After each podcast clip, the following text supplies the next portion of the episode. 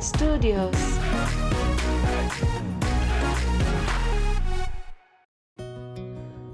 आज हमारे साथ एक ऐसी मेहमान जुड़ रही हैं, जिन्होंने अपने करियर की शुरुआत एज अ स्कूल टीचर की और 16 साल के टीचिंग करियर के बाद अचानक एक नए रियलिटी शो के लिए अपनी जॉब छोड़ शो में पार्टिसिपेट करना ज़रूरी समझा। और यही नहीं, उस रियलिटी शो की विनर भी बनी। आज वह एक जाना माना नाम है। वह एक ऑन्टरप्रन्योर है, एक टीचर है, एक रेस्टोरेंटर है एक टीवी शो होस्ट हैं और इंडिया की पहली मास्टर शेफ हैं तो आइए करते हैं चाय भरी चर्चा अपनी शुद्ध देसी मेहमान शेफ पंकज भदूरिया के साथ ji. Thank you for uh, joining us in Shuddh Desi Chai. Uh, it's a pleasure to have you here amongst us. और uh, बहुत ही अच्छा लग रहा है मुझे आज uh, आपको यहाँ अपने शो में लाके क्योंकि इसमें दो कारण हैं एक तो uh, आप इंडिया के नंबर वन पहले मास्टर शेफ रहे in the first season and मुझे हमेशा से लगता है कि वो जो नंबर वन होता है ना वो हमेशा से नंबर वन होता है। तो मतलब चाहे वो मून में जिसने पहला कदम रखा वो नंबर वन है। दूसरा भी था उसके पीछे लेकिन वो दूसरा हो गया। जबकि एफर्ट शायद उतने उसने उतना ही डाला होगा। तो ये नंबर वन फीलिंग के लिए आपने कितना परिश्रम किया होगा? सबसे पहले तो Harpal ji hello and thank you for inviting me over here thank you and believe me and even I am very happy कि आपसे uh, इस तरह से बात करने का मुझे भी मौका मिल रहा है। You are a fantastic person और आपकी एक जो एनर्जी है ना वो हम सबको बहुत इंस्पायर करती है। So so wonderful speaking to wonderful and now coming to your question कि वो जो नंबर वन बनने के लिए कितना एफर्ट डाला आपने बात बिल्कुल सही की कही कि शायद वो जो नंबर टू होता है उसने भी उतना ही एफर्ट डाला होता है शायद नंबर थ्री ने भी उतना ही एफर्ट डाला होता है। बट एफर्ट्स में कहीं किसी की कोई कमी नहीं रहती है लेकिन शायद कुछ और भी ऐसे पैरामीटर्स होते हैं जहाँ पे हम लोग कभी कभी थोड़ा सा डगमगा जाते हैं। जी। What I mean I tell you Harpal ji.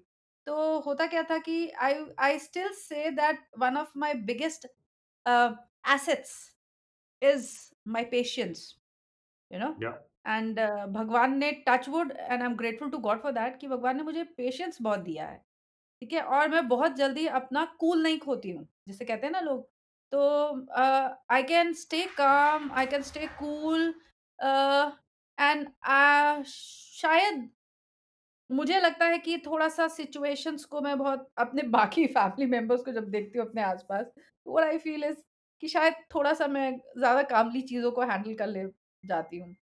And I guess when you are working under so much of stress, कोई भी कॉम्पिटिशन अपने साथ स्ट्रेस बहुत लेके आता है। करेक्ट तो वो स्ट्रेस क्या करता है ना, आपकी वर्किंग एबिलिटीज़ को बहुत ज़्यादा अ, इफ़ेक्ट करता है। करेक्ट राइट तो एक तो ये कि I never allowed stress to get the better of me to being a teacher I think अब अब पता नहीं आप जानते हैं कि नहीं जानते but I was a teacher right for yes 16 years i taught I was english. coming to that question. I mean, हाँ uh, did हाँ, the so teacher play a big role in, you know, yes your yes. compassion, in या I your tell work? You how so हाँ, तो हुआ क्या कि I I I am very use to not only giving homework to students but doing my homework as well तो I would be teaching literature तो अगर एक बीस बाईस लाइन की पोयम अगर मैं खुद नहीं याद करके क्लास में जा सकती और उसका एक्सप्लेनेशन अगर बिना बुक के मैं नहीं पढ़ा सकती तो मैं अपने स्टूडेंट से कैसे एक्सपेक्ट करती कि भाई वो लिटरेचर पढ़े?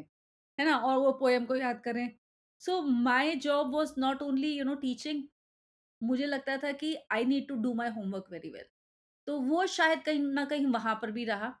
That I did my homework very well before going to MasterChef जो हमको 10-15 दिन का जो एक ग्रेस uh, पीरियड मिला इन द सेंस जो ऑडिशंस लखनऊ ऑडिशन से मुंबई ऑडिशन और मुंबई ऑडिशन से बूट कैंप के बीच का जो समय था तकरीबन इतना ही था। तो I tried to gather as much of knowledge as I could experience तो भाई था ही था 20-21 साल का अ, कितने हाँ मतलब अ, मैं 12 साल की उम्र से कुकिंग कर रही थी। अच्छा खासा हाँ, हाँ। एक्सपीरियंस तो कुकिंग का था ही था। That experience plus I knew a of cuisines and I say very proudly that yes I was very sure of what I was doing and तो वो सारा जो I believe it all cumulated you know it all just came together very beautifully for me my efforts my knowledge my patience I think उसने मुझे एक edge दिया शायद बाकियों के ऊपर and I I think if somebody should ask me today ten years later आज 10 साल हो चुके हैं इस बात को तो 10 साल बाद आज जब मैं सोचती हूँ इस बारे में तो मुझे लगता है शायद वो एक अ, मेरी जो स- वो मेरी स्ट्रेंथ बन गई मेरे लिए यू नो Fantastic. क्योंकि इससे पहले अ, हरपाल जी कोई मास्टर शेफ हुआ ही नहीं था इंडिया में तो हम लोग को कुछ पता ही नहीं था क्या आना है कैसे होना है कोई टेस्ट. पेपर नहीं थे हमारे लिए सैंपल पेपर्स कि पुराने सैंपल पेपर चेक कर लो भैया इस तरह से क्वेश्चंस आएँगे तो हर टास्क हमारे लिए नया आ जाता था चाहे वो मिस्ट्री बॉक्स हो चाहे इन्वेंशन हो चाहे कुछ भी हो सो बट यस एक No, I think in, in, in reality shows, uh, I must admit, Pankaj ji, the pressure is very high. Uh, हाँ definitely. I was a judge in one of the food channels reality show in Jhalak Dikhla Ja uh, in a dance तो मुझे पता है कि वो वो जो ढाई मिनट डांस करना होता है उसके हाँ। पहले आपकी हालत क्या होती है मतलब? तो वो पूरे हफ़्ते की आपकी मेहनत जाती थी ढाई मिनट के लिए। मतलब मत उस समय हर स्टेप को याद करना हर चीज़ को याद रखना and that pressure is like oh my goodness I mean it is too much Harpal भाई इसका थोड़ा सा फ़र्क तो ये भी होता है ना कि आप अपने जॉनर में आगे जा रहे हैं या बिल्कुल ही अलग फ़ील्ड में अपना अलग ट्राई कर रहे हैं। यू नो फॉर एग्जांपल झलक दिखला जा आपके लिए बिल्कुल ही अलग स्ट्रीम थी लेकिन पंकज ने जो किया she is been doing it since the age of 12 absolutely so I was very comfortable where I was मेरे लिए किचन एक बहुत कंफर्टेबल स्पेस था ना। इसलिए और टाइम बाउंड काम करना मेरे लिए कोई मुश्किल नहीं था सुबह साढ़े सात बजे जब खुद घर से निकलना होता था दो बच्चों का टिफ़िन पैक करना है हस्बैंड का टिफ़िन पैक करना है अपना बनाना है दोपहर का लंच भी बना के जाना है तो इतना काम जब इतने कम समय में 25-30 मिनट्स में सब हो जाता था, तो वो एक टाइम बाउंड काम करने की भी जो आदत थी ना, तो वो भी तो एक मेरे लिए तो that kitchen was very comfortable place ना, बस थोड़ी और बड़ी हो गई थी that's all. Well, a good thing is, uh, Himanshu, I can see here now in the conversation that Pankaj ji knew ingredients, handling of ingredients, time bound, you know, and under pressure. क्योंकि मैं खुद जानता हूँ कि जब मैं घर से निकलता हूँ, how my wife is hustled, you know, giving tiffins when my children were small. Hmm, So it, it's actually a lot of pressure in that morning. Morning has a lot of pressure for a home chef, housewife, for a working woman. It's a lot of pressure. True, And but मैं true. Pankaj ji आपको बताऊँ कि you know I still remember having watched your last episode and you made Quackenbush. And mm. while others were also making, and I remember that you were very, uh, you know, held together. And while you were piping the pastry, I could see mm. that hmm. because my friend Abhijit uh, mm. was there. And I hmm. could see that you were very uh, correctly piping it. And I could see Abhijit's face also that, you know, he was yeah. quite happy about the way you were piping. They were round. And when you made the whole croquembouche, which was actually much before than the other contestants हाँ, so and that I think uh, I, I saw that episode and I also saw you you know when we had gone together uh, hmm, in a, a show in Nagpur I think the organizers there actually forgot that आपको भी कुछ बोलना है and I had to pull you up and you were sitting very quietly there not bothered कि ये इन्होंने बुलाया है मुझे बोलना भी है कि नहीं पता नहीं so somewhere the teacher in you uh, gives you a lot of strength in holding up uh, things together Yes, yes, Harpal ji you are absolutely right and I still remember आपने जब वो क्रॉकम Bush की बात कही तो मुझे बिल्कुल याद है। उस वक्त क्या हुआ ना फिनाले के वक्त एक अजीब सा काम you know as if something had taken away the entire stress from me एक अजीब सा काम मेरे दिमाग में आ गया था।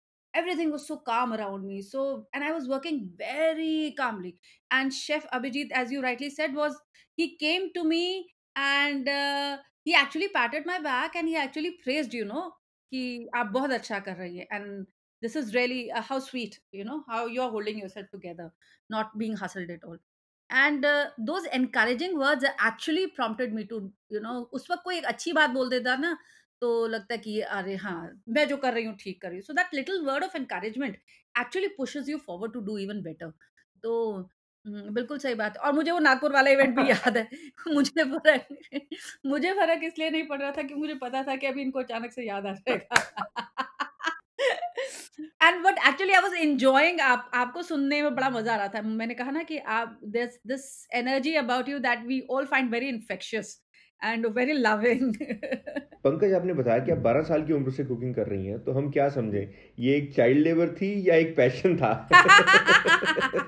नहीं हिमांशु चाइल्ड लेबर बिल्कुल नहीं था। हुआ यूँ कि both my parents were excellent uh, you know cooks. My mom actually learned cooking from my dad. 17 साल की थी जब उनकी शादी हो गई और बंगाली फैमिली से वो आ गई पंजाबीज के बीच में ठीक है? तो मेरे पापा और मेरे बीजी आहा हा बहुत ही बढ़िया खाना बनाते थे। तो हमारे घर में ना बहुत पार्टीज़ हुआ करती थी where both of them mom and dad you know they would enter the kitchen with so much uh, और इतना एक वो फ़ूड को और कुकिंग को लेके ना इतना enthusiasm मैंने देखा है। और जब वो पार्टीज़ होती थी तो इतना बढ़िया बढ़िया खाना टेबल पे आता था कि like everybody would be singing praises खाना साहब ओ जी मज़ा ही आ गया जी that that sort of first thing तो and I realized food is something और cooking specially is something that not only gives you good food to eat but it also wins you so much of approval and you know praise. तो आप सोचो ना वो कितना एक motivating factor होता है अगर कोई आपके लिए किसी भी छोटी से काम की तारीफ़ कर दे तो आपको लगता है अरे वाह I can do it this even better so. तो बस वो किचन में घुसना जो हुआ वो ऐसे हुआ कि हमारे घर में ईटिंग एंड कुकिंग एक फैमिली अफेयर हुआ करता था। तो तो किचन में खाना बनता था और हम मेरे को और मेरे ब्रदर को दोनों को किचन के स्लैब पे बिठा दिया जाता था और वहीं पे मम्मी रोटियाँ उतारती थी तो पापा भाई को, मुझको, मम्मी को फिर खुद इस तरह से हम लोग खाते थे। एंड सो एक वो बहुत ही ना फैमिली टाइम जो मी टाइम जो होता था ना वो आर टाइम हो जाता था और हम लोग सब लोग इकट्ठे वहाँ पे सारे दिन की बातें करते थे। छोटे-छोटे होते थे my brother was 10 I was 12 और लेकिन मतलब वो एक वो जो खाने के साथ जितनी मेरी अच्छी यादें जुड़ी हैं ना वो सब खाने के साथ जुड़ी हैं। तो बस ऐसे ही मैंने भी खाना बनाना शुरू कर दिया, कभी छोटे मम्मा हटो मैं कर दूँ, मम्मा हटो ये कर दूँ। फिर जैसे छोटे बच्चे करते शुरू की चाय बना लाते हैं पापा के लिए, पापा मैं आपके लिए चाय बना के लाऊँगी। यू नो दैट सॉर्ट कि पापा ऑफ़िस से आ रहे हैं तो चाय बना रहे हैं, फिर चाय के साथ कभी-कभी मम्मी बोला अच्छा अच्छा सैंडविचेज़ भी बना ले। तो that is how things start. और वैसे ही मैंने भी शुरू कर दिया। So definitely not child labour, it was all a labour of love I would say. तो जहाँ आपका खाने के साथ इतना प्यार था, वहाँ। आई एम श्योर जब आपने ग्रेजुएशन, बीएड या अपनी एमएड कंप्लीट करी होगी, तब भी आप इतना ही अच्छा खाना बनाती होंगी। तो आपने सडनली फ़ूड या कुकिंग को अपना करियर ना चुनते हुए टीचिंग को अपना करियर क्यों चुना?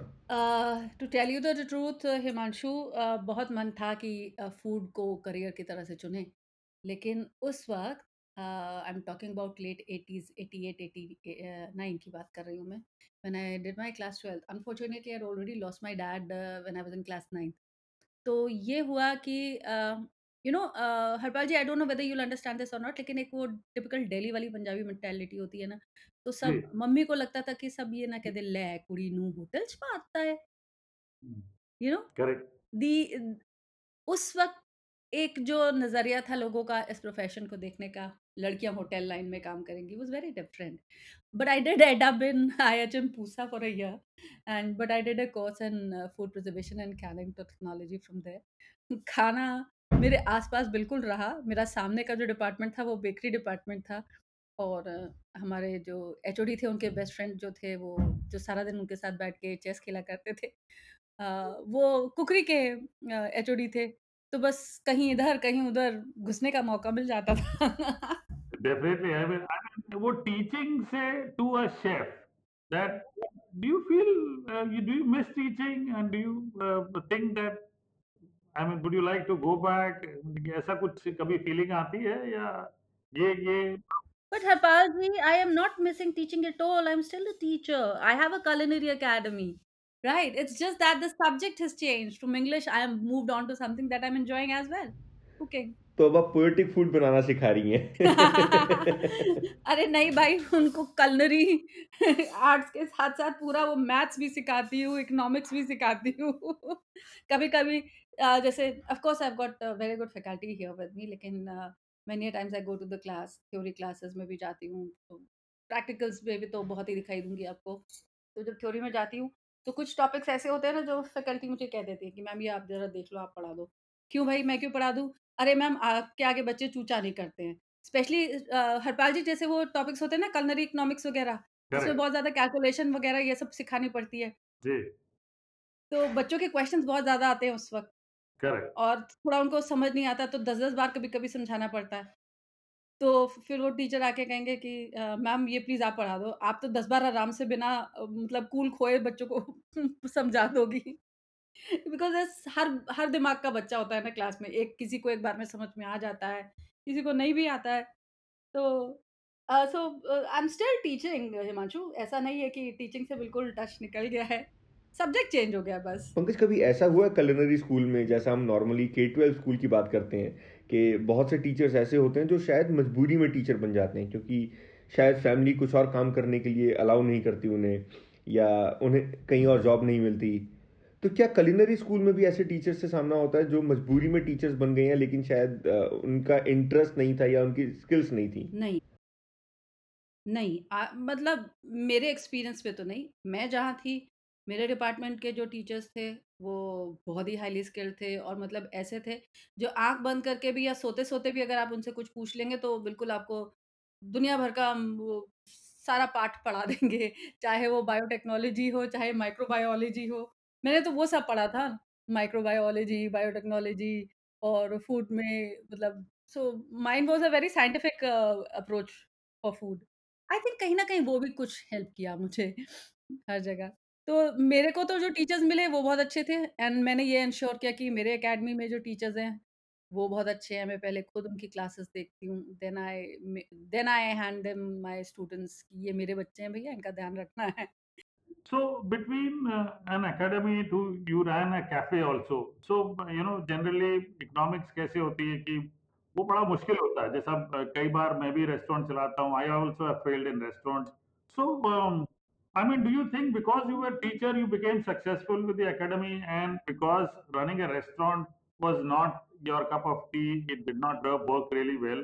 Because many times even I go back and think that यार ये restaurant चला क्यों नहीं मैंने तो सारा सही काम किया था।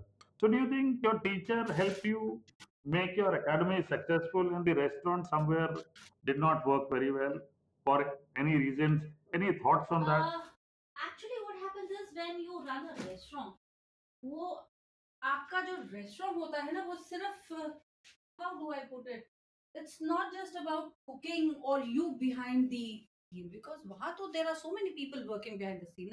you have an entire team correct. who would be working there. or uh, correct. तो उस टीम में कभी-कभी कुछ uh, बहुत अच्छे आपको मोहरे मिल जाते हैं कभी-कभी कुछ गड़बड़ हो जाती है। Then there are so many other external reasons as well chef जिसे हमारे साथ जब when I had to close cafe by default it was not because of our failure it was because of some other reasons तो जबकि हमारे पास reviews बहुत अच्छे थे People appreciated what we were doing yet you know कभी simple and stupid things like landlord troubles you know वो सब चीजें कभी आपको मार डालती हैं तो बस that became the reason why we shut uh, uh, cafe by default. But I do have another restaurant running right now. It's called uh, uh, Uppercase Diner, which is a very different concept from what we did in cafe by default. कीड़ा नहीं जाता है कीड़ा रह जाता है वहीं पे यस yes, वो तो कीड़ा मतलब रह जाता है हंड्रेड परसेंट वो जाता नहीं है I mean in spite of quite I would say that I did not have failures I also had lot of failures and in spite of that वो मैंने छोड़ा नहीं है वो पैशन की नहीं यार मेरे तो my core is that and how can I fail wali story है. But uh-huh, there are there are a lot of other factors that uh, come into play and sometimes hmm. it doesn't work. But it doesn't go away from you. It keeps coming back to you. Now you Absolutely. have to do this. You Absolutely. have to do this. Yeah. So maybe somewhere we have not learned to accept failures with grace. Maybe, yes. possible, yeah. maybe, yeah, but ठीक है. Because like other animals, you see, uh, जहाँ uh, एक law of failure काम करता है you सी एक simple सा example when a lion goes out to hunt 80% of the time he fails Right it's only 20% of the times that the predator manages to catch its prey right? But that doesn't discourage him from preying at all. But uh, हम humans में शायद ये tendency है कि हम कभी कभी अपने फेलियर्स की वजह से थोड़ा सा डिस्करेज हो जाते हैं। मुझे लगता है ऐसा नहीं होना चाहिए। And may be we should just take them as learning lessons and move on लेकिन you know failure is always considered as a first step in success absolutely Vimanshu बिल्कुल सही कह रहे हैं आप। जब तक आप गलती करेंगे नहीं तो सही काम करना कैसे सीखेंगे? और एक चीज़ और भी है जो आप रेस्टोरेंट की बात कर रहे हैं तो कहीं ना कहीं ऐसा भी होता है that you love so much food and cooking के बिज़नेस के जो हम्म बाकी एस्पेक्ट्स हैं उन पर कभी ध्यान नहीं दिया जाता। You know because as a chef you are so much engrossed in the kitchen कि आप business marketing brand building administration या और जो बाकी एस्पेक्ट्स हैं उन पर ध्यान नहीं देते and this could be one of the reason that chef own restaurant starting में एक फेलियर होता है। और उसके बाद they learn from their mistakes and then they create a success Yes, Himanshu, I absolutely. mean, uh, I I would kind of endorse that because uh, वो हम बड़े पैशनेट होते हैं जो काम करते हैं ना तो वो actually when you run a restaurant you have to throw your passion out actually otherwise absolutely. Absolutely otherwise आप एक एल्बुली की तरह मतलब although you will be the world's number one restaurant you still have to close it I mean hmm because आप उसके बाहर grow नहीं कर पाते हैं आप उसको बड़ा नहीं बना सकते हम्म तो वो बड़ा चैलेंजिंग रहता है तो वो you have to build in और you have to collaborate with people who have immense knowledge in you know running the economics of a restaurant so वो एक बहुत ज़रूरी है। तो पंकज जी मैंने एक चीज़ और भी जो नोटिस करी है सॉरी एक चीज़ मैंने हम्म और भी जो नोटिस करी है I mean I I hmm. Tell you out of my heart only I mean from season one two hmm अभी हम्म। सीज़न सिक्स हुआ है शायद? हाँ जी हाँ। सिक्स सीज़न हो गए। तो आई मीन यू नो जो चीज़ मैंने ऑब्ज़र्व की है amongst all you've been very successful in creating a brand out of yourself so how did you uh, manage to do that i mean amongst all if i see all the number ones and and this is a this is a, uh very uh, I mean, heartfelt question because I am seeing all others. They could not do what you did it, and you really did it well. So, how did you plan it out well?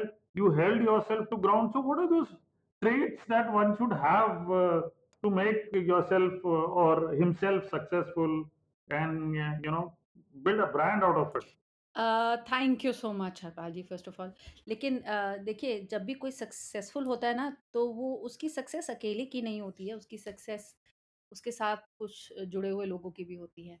And to tell you the truth vision that we had I will never say I had because anything that I have done it's been me and my husband put together you know so he's brilliant that way.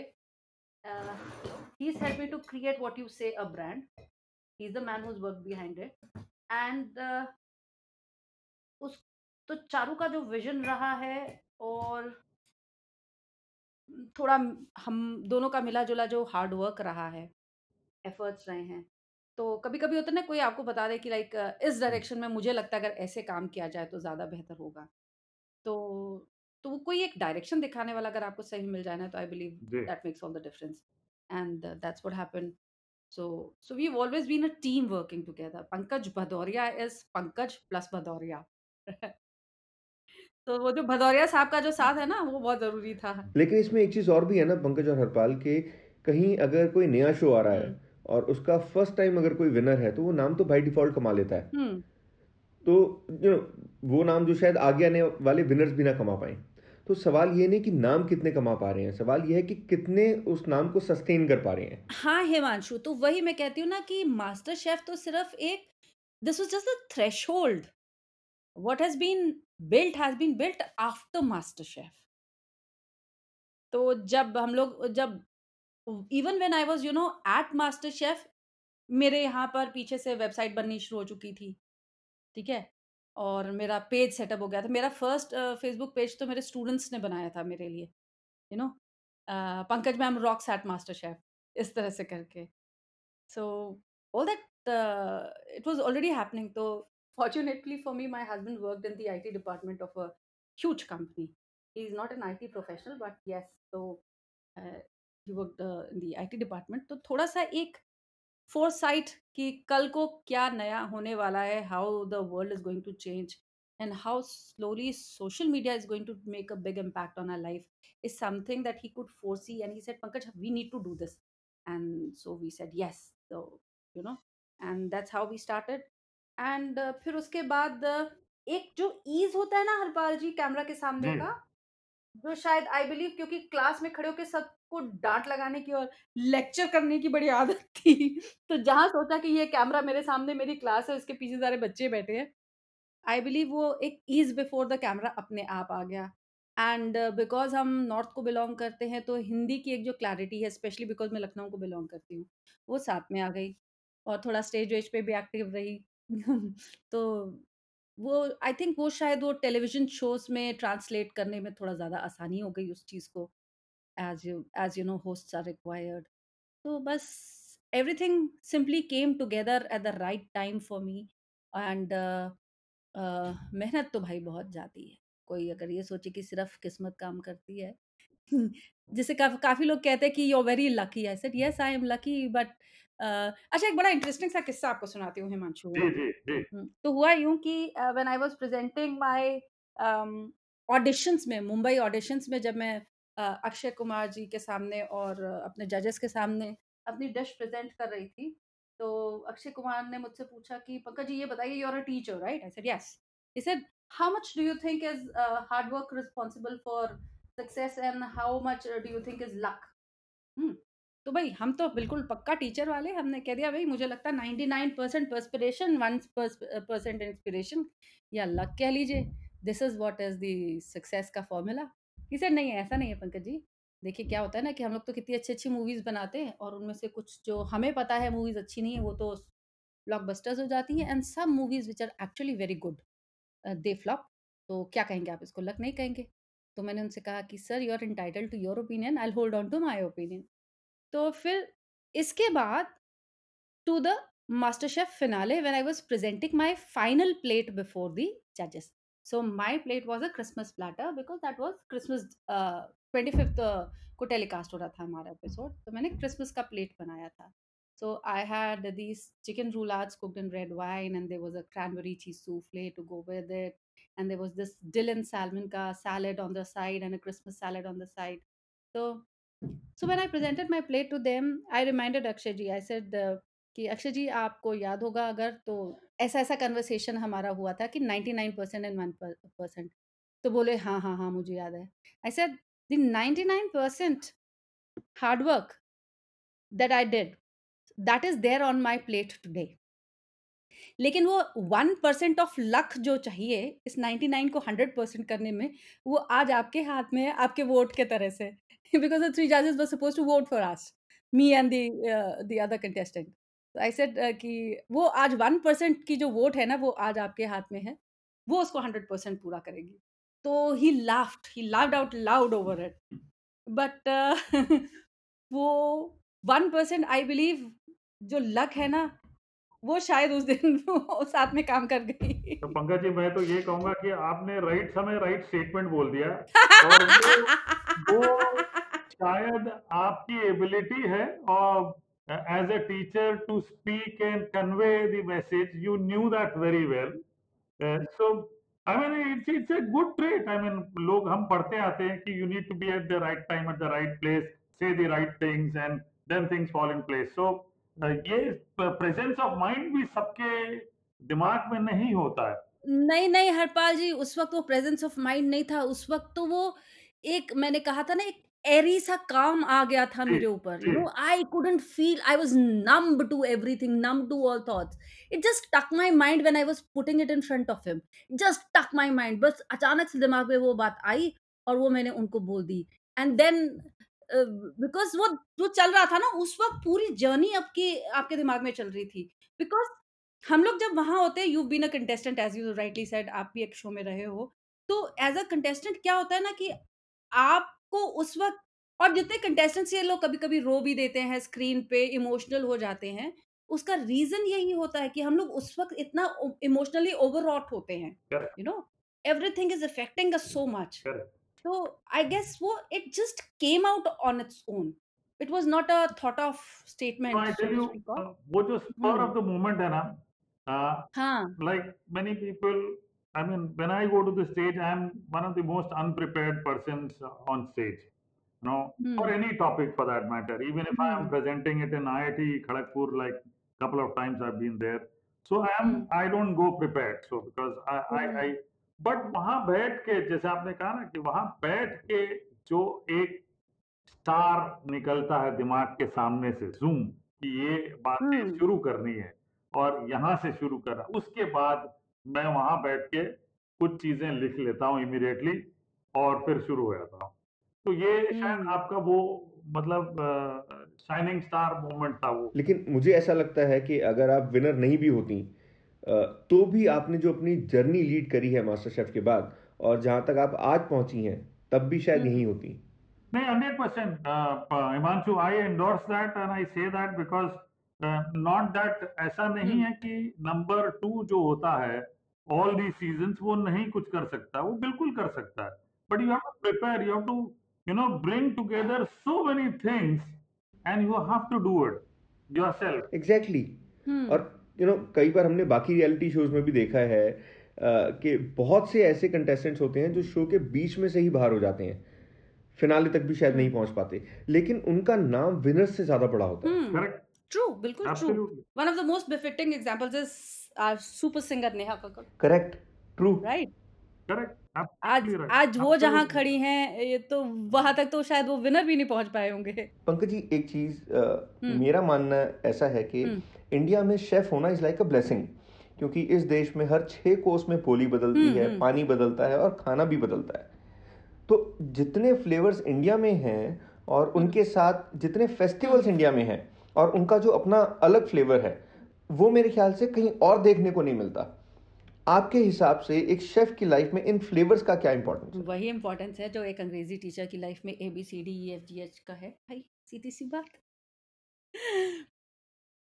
These are our building blocks this is what we build everything on the right flavors coming together marrying the proper flavors together creating flavors out of flavors तो uh, इससे ज़्यादा easily मैं इस बात को नहीं समझा सकती एब्सोल्युटली एब्सोल्युटली लेकिन आज दिवाली का दिन है तो दिवाली वाले जी दिन आपके लिए कोई ऐसी चीज़ जो आपको लगता है कि इस डिश के बिना दिवाली अधूरी है इस डिश के बिना दिवाली अधूरी या है इस क्यूजीन के बिना दिवाली आह अधूरी है नहीं देखो भाई मेरे लिए तो दिवाली बूंदी के लड्डू के बिना अधूरी है। अगर प्रसाद में बूंदी का लड्डू नहीं चढ़ रहा है तो उसके बिना दिवाली अधूरी है। तो the first thing we need to get is laddoo at home नहीं मिल रहे हैं तो घर में बना लो बट लड्डू ज़रूर होने चाहिए। अम, दिवाली को लेकर ना कुछ इतने hard and fast rules cooking के लिए होते नहीं है। Right right? कि ये पर्टिकुलर डिशेस बननी कंपलसरी हैं। ये हमारे घर के अपने ट्रेडिशंस होते हैं जो फॉलो होते हैं। हर घर में। मैंने पंजाबी हाउस होल्ड्स में भी देखा है, बंगाली हाउस होल्ड्स में भी देखा है कि अलग अलग घरों में ना अलग अलग चीज़ें बनती हैं। हाँ दिवाली के अगले दिन, जमघट के दिन मटन ज़रूर बन जाएगा।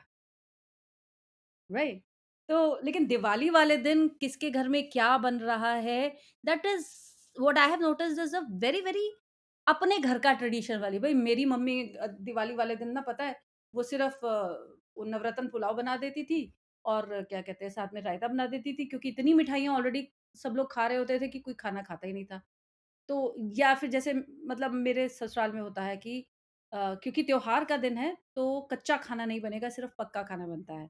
तो पूरी सब्ज़ी बनेगी कोई रोटी या बॉइल्ड राइस नहीं बनेगा पुलाव बन सकता है बॉइल्ड राइस नहीं बन सकता।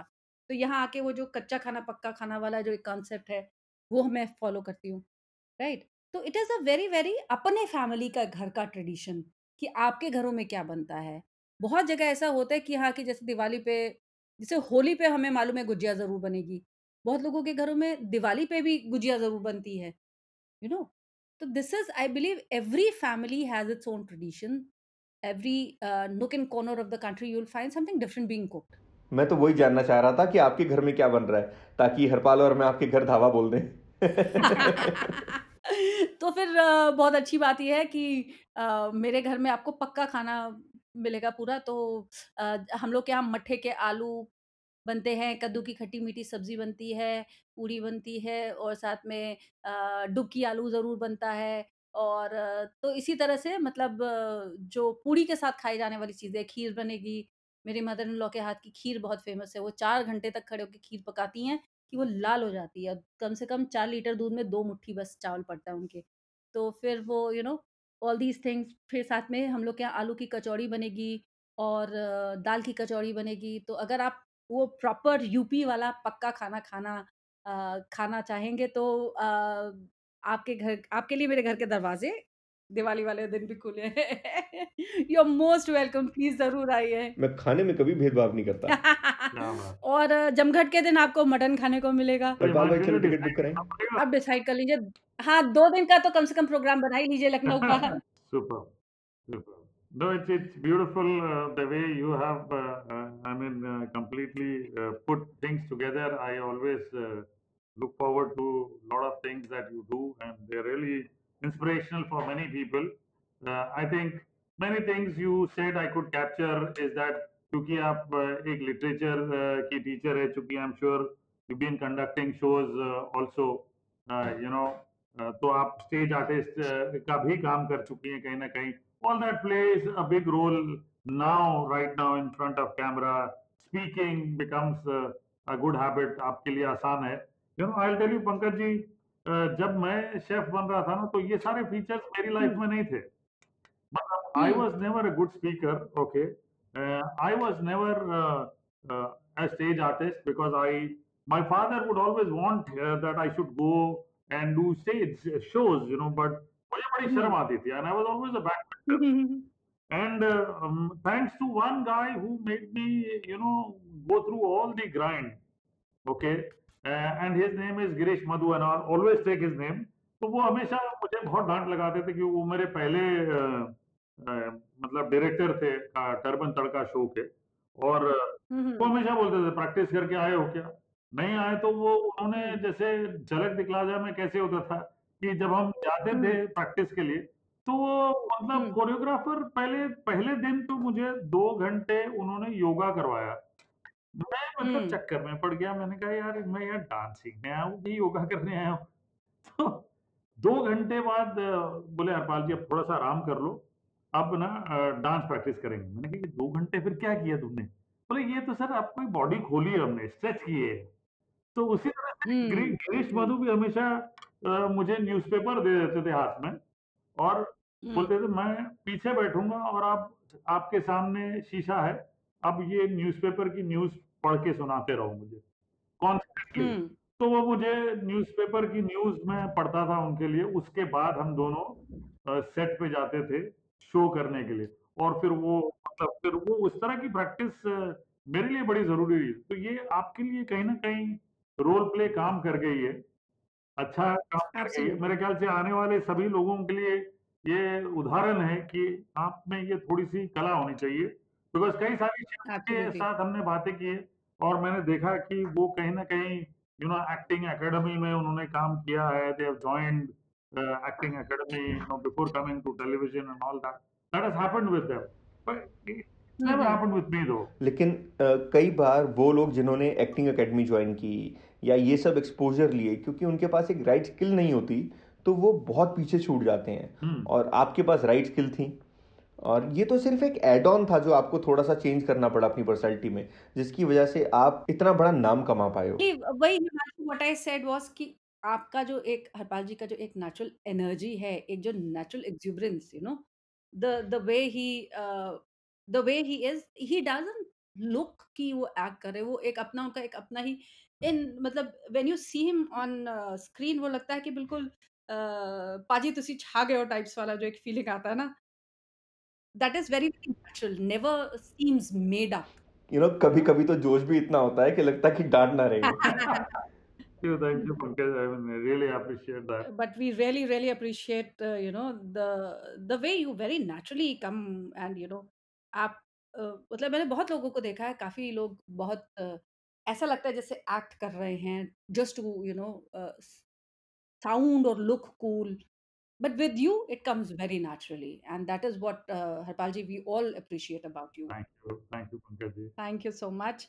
Thank you, gentlemen, and lots of uh, good wishes to you too. And all the success to all of you too. And Himanshu, all the best for your podcast. I just hope uh, there are so many millions and millions of people listening to you out there and enjoying these sessions. Thank you, pankaji. It was wonderful having you on Shuddeshi Desi Thank you, gentlemen. Pleasure speaking to you and wishing everybody very, very happy Diwali. Thank you, Pankaj, and wish you a happy Diwali. More जी to it was you. Pleasure talking to you and wish you a very happy Diwali we are sure कि ये episode सुन के मज़ा तो ज़रूर आया होगा और अगला एपिसोड सुनने का इंतज़ार अभी से हो रहा होगा तो हम मिलेंगे अगले एपिसोड में एक और शुद्ध देसी मेहमान के साथ तब तक चाय का कप उठाएँ और एड स्टूडियोज के साथ जुड़ जाएँ इंस्टा फेसबुक और ट्विटर पे और कुछ behind the scene footage live guest interaction और हमारे होस्ट के साथ चाय भरी बातों की गाड़ी आगे बढ़ाएँ। और हाँ सुनते रहिए शुद्ध देसी चाय अपने पसंदीदा पॉडकास्टिंग प्लेटफॉर्म पे।